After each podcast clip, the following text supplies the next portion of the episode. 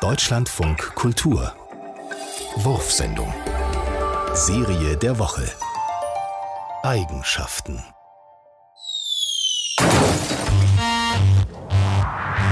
Das ist die Disziplin von Andreas. Manchmal überkommt Andreas ein Gefühl der Unzufriedenheit. Du, kannst du nicht mal andere Töne anschlagen? Weiß nicht, was denn so? Na, zum Beispiel. Nee, das kann ich nicht. Schade. Oder Nee, du, das ist gar nicht mein Ding. kannst du es nicht wenigstens versuchen? Nö. Kannst du auch mal an mich denken? Weißt du, wie es sich anfühlt, wenn die eigene Disziplin immer nur lustig vor sich hinträllert? Du, Andreas, nimm's nicht persönlich, aber ich bin echt zu alt, um mich jetzt noch zu ändern. Okay. Gut, dass wir drüber gesprochen haben.